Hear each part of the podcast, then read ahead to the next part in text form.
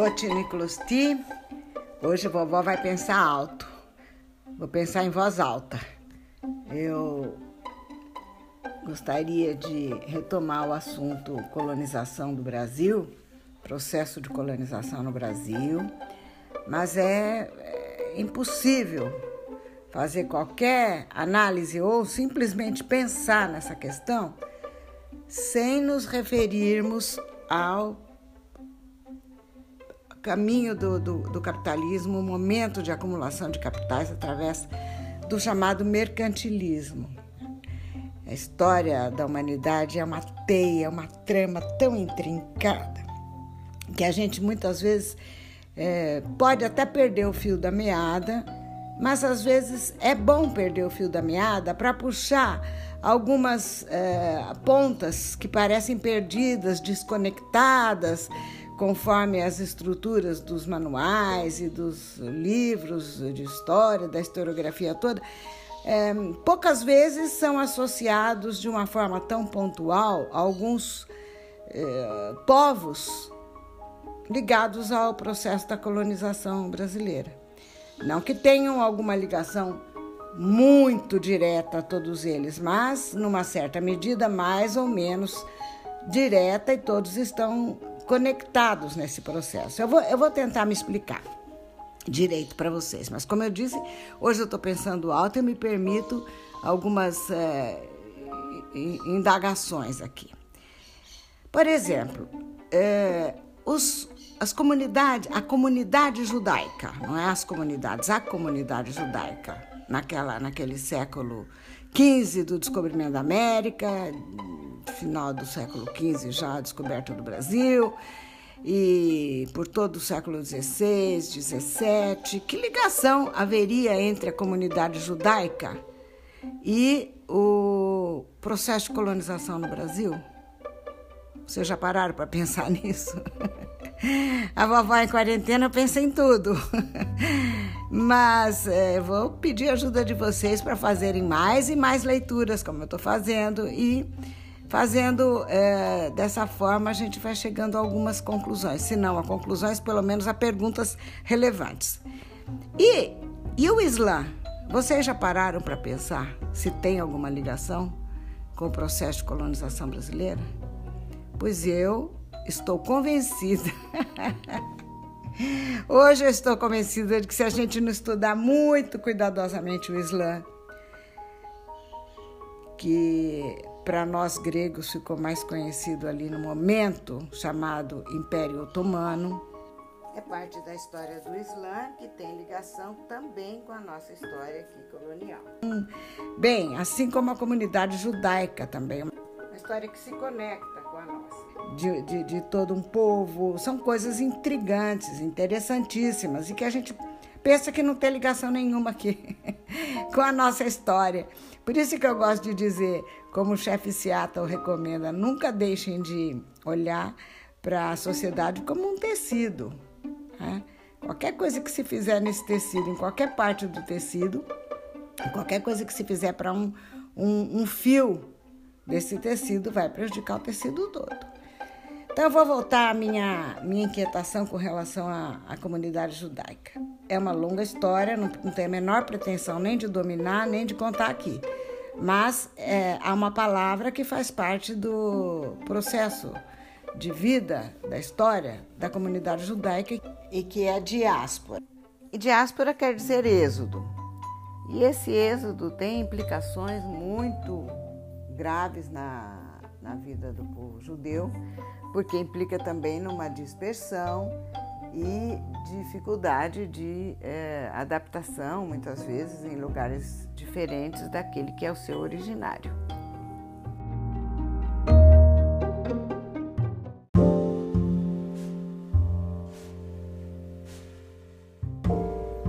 Ao longo dessas tentativas de se adaptarem nos lugares para onde eles eram realocados, né? nos movimentos migratórios durante as diásporas, os judeus acabaram percebendo afinidade e possibilidade de se envolver com o comércio.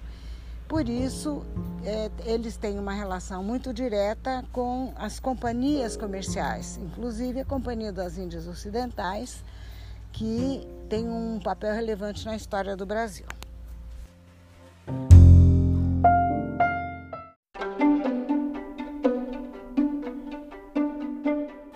Continuando mais um pouquinho, para não dar nó na cabeça de vocês, eu vou dizer o seguinte, que as companhias das Índias Ocidentais e das Índias Orientais eram companhias de comércio.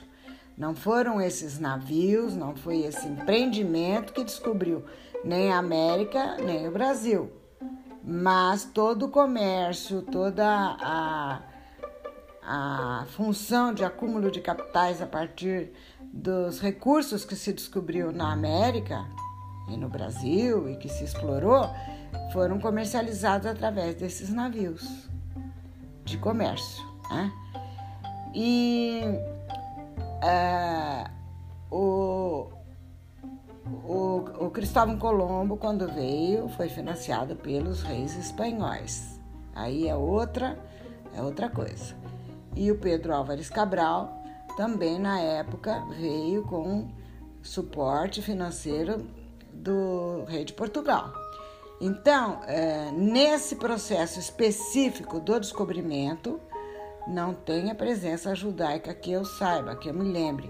Apesar de, como eu disse a vocês, o, o Cristóvão Colombo parece, parece que tinha alguma ascendência e é, as coroas da Península Ibérica eu não duvido que tivessem é, dívidas com financistas judeus, que eram as pessoas, era o povo que tinha dinheiro. Não se iludam que ser rei é, custa, significa ter uma grande fortuna. Não se iludam. Muitos reis, e eu sei que é, alguns pouquíssimos judeus, financistas ou inteligentes e capazes de auxiliar na, na gestão de um país tiveram a, a, receberam até título de nobreza, coisa que só se dava a cristão naquela época. Mas raramente, ocasionalmente, alguns deles receberam, porque os reis não podiam se furtar, né? a depender de, de, depender dos capitais dos, dos judeus. É, é uma história é, é, é, uma, é uma coisa intrincada, é uma rede mesmo, sabe? Muito. Eles expulsavam, depois chamavam de volta, porque é, em alguns momentos era absolutamente necessária a presença desses, desse povo diferenciado em termos de cultura, conhecimento, gestão financeira e etc. Tanto que em alguns momentos, principalmente em Portugal, ao invés de expulsar, eles davam a alternativa de se transformarem em cristãos, os judeus. Poucos aceitavam, alguns aceitavam, não sei exatamente o contingente que aceitava ser cristão, mas aí surgiu uma nova camada, né, chamada de cristão novo, os cristãos novos na Península Ibérica. Esses aí tiveram um papel bem interessante no processo de colonização da América. Vejam que eu não estou falando especificamente de descoberta da América e descoberta do Brasil, estou falando de processo de colonização tá? e dos recursos necessários para isso. E a gente vai aos poucos percebendo de toda essa trama internacional, é, desse tecido, desse enredo internacional que precisa de personagens de várias partes do mundo, de várias comunidades, de várias origens étnicas, religiosas. E eu não sei porque que o mundo até hoje não aprendeu a viver em paz, porque todo mundo faz parte do mesmo todo e do mesmo processo.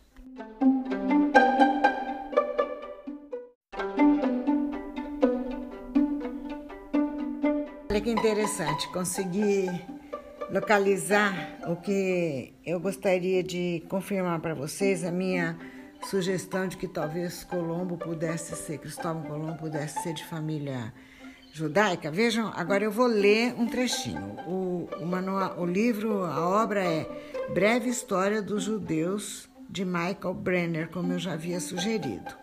Já havia dito para vocês, tá? É, a editora, eu já digo já para vocês, deixa eu ler o deixa eu ler o, o trecho primeiro aqui entre aspas, tá? Abre aspas. Alguns refugiados foram tentar a sorte nas novas colônias do outro lado do Atlântico. não há prova que corrobore a hipótese do próprio Colombo ser descendente de uma família de cristãos novos obrigados a se batizar, mas tampouco há dúvida de que os cristãos novos promoveram essas viagens de descobrimento na qualidade de financiadores e tradutores, e de que Colombo situou em um contexto geográfico bíblico a terra que acabara de descobrir. Nas gerações subsequentes, a tese de que as dez tribos perdidas de Israel seriam encontradas entre os índios americanos circulou reiteradamente.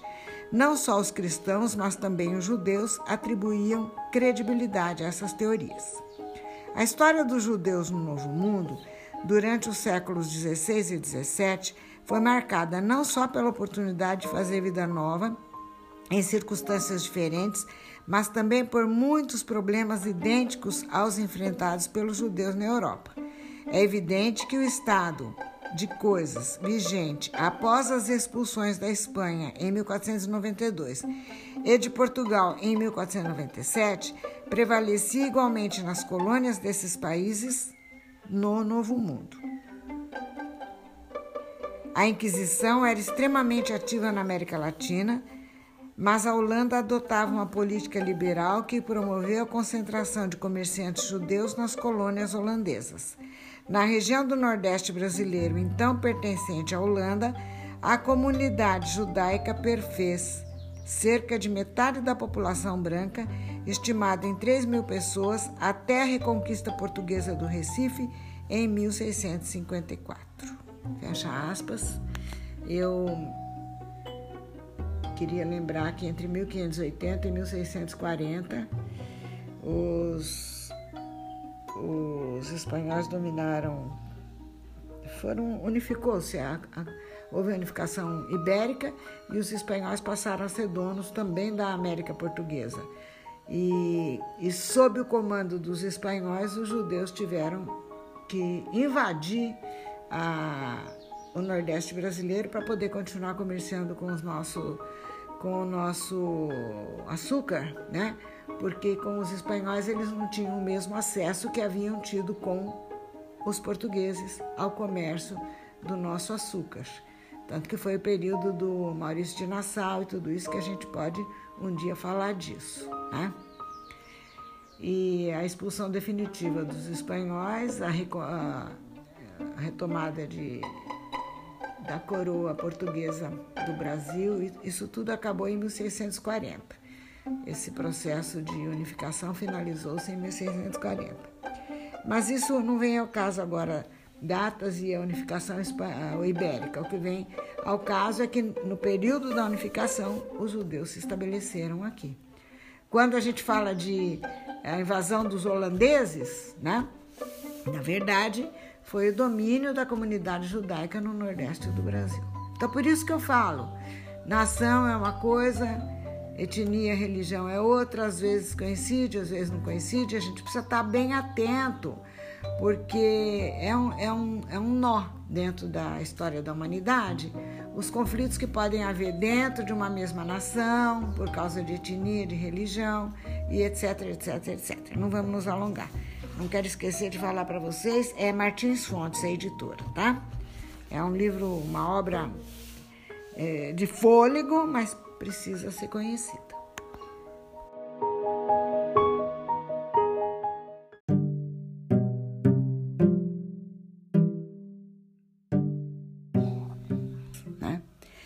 Para um pouquinho aqui, vamos pegar o que, que tem a ver o Islão com a nossa colonização. O Islão no Oriente, em 1453, veja bem, pouco antes da, das navegações eh, e descobertas aqui da América, 1453 o Islão era todo poderoso lá no Oriente, Constantinopla, né? Não podia ser acessada pelos ocidentais para fazer comércio. E, e interessante que os, o, o Islã tinha condescendência com a comunidade judaica, bastava pagar um, um imposto que eles podiam viver nas, na, em algumas épocas do, da predominância de certas tribos judaicas, ah, islâmicas, eles podiam permanecer, sabe? Só que de repente havia, porque havia muito conflito entre os, o Islã, as tribos islâmicas, elas tinham certa rivalidade entre si. É uma dinâmica um pouco mais tumultuada do que do, do povo judeu. Então tinha tribos que quando prevalecia uh, aquela determinada dinastia não eram condescendentes com os judeus, e toca os judeus saíram do Oriente. Eles tentavam sempre voltar para a terra deles, mas é, ficava nesse vai e vem. Tinha é, períodos que eles não conseguiam ficar no Oriente, eles iam para o Ocidente. Tentativas. É, na Polônia eles conseguiram ficar bastante tempo também, com uma posição bastante mais confortável. E, enfim, é, são detalhes. A, a vovó vai pegar a questão aqui do Islão, que tomou posse de grande parte do Oriente e nem os ocidentais, nem os judeus tinham essa primazia de controle de todo o potencial econômico e político do Oriente. E por isso, inclusive, que foram feitas as cruzadas, que o mundo cristão achou que tinha que voltar a ser dono daquele pedaço, como no tempo do Império Romano.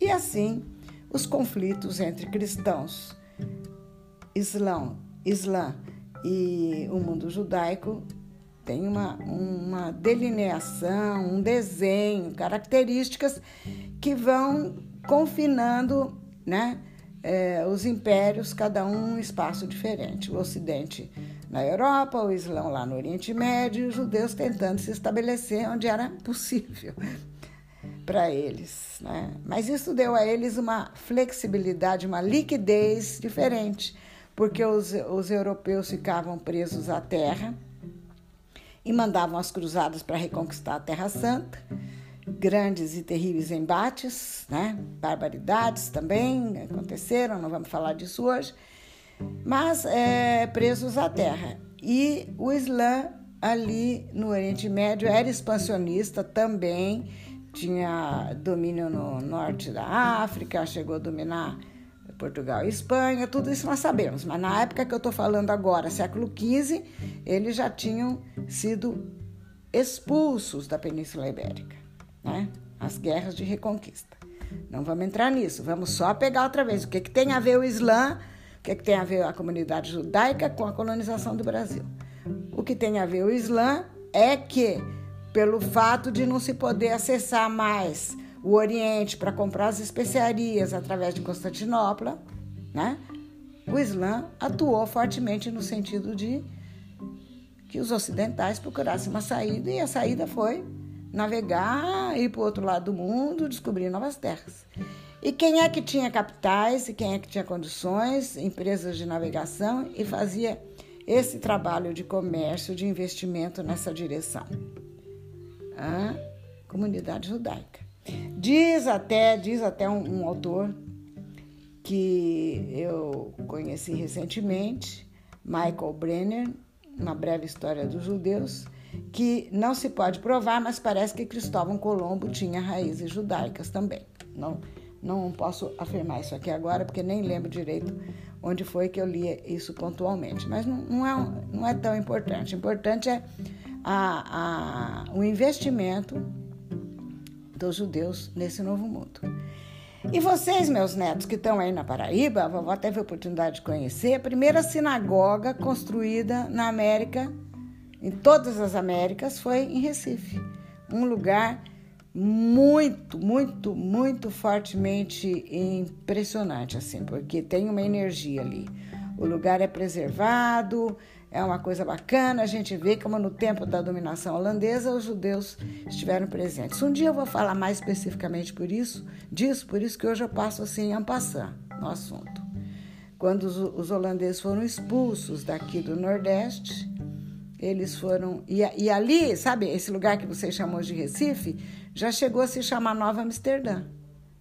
Por quê? Por causa dessa ligação da comunidade, né?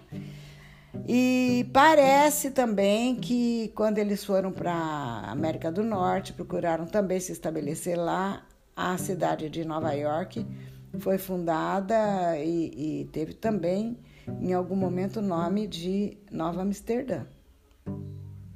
Se eu tiver enganada com relação a essa denominação, vocês vão ficar intrigados, vão pesquisar e vão me falar. Mas com certeza a presença judaica aqui no Brasil deixou essa marca, a Sinagoga de Recife. E é, que Nova York foi chamada de Nova Amsterdã.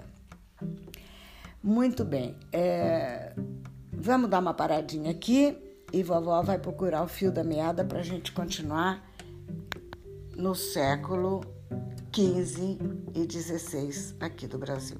Processo de colonização. 17, vamos, vamos nos adiantando assim, né? Pontualmente.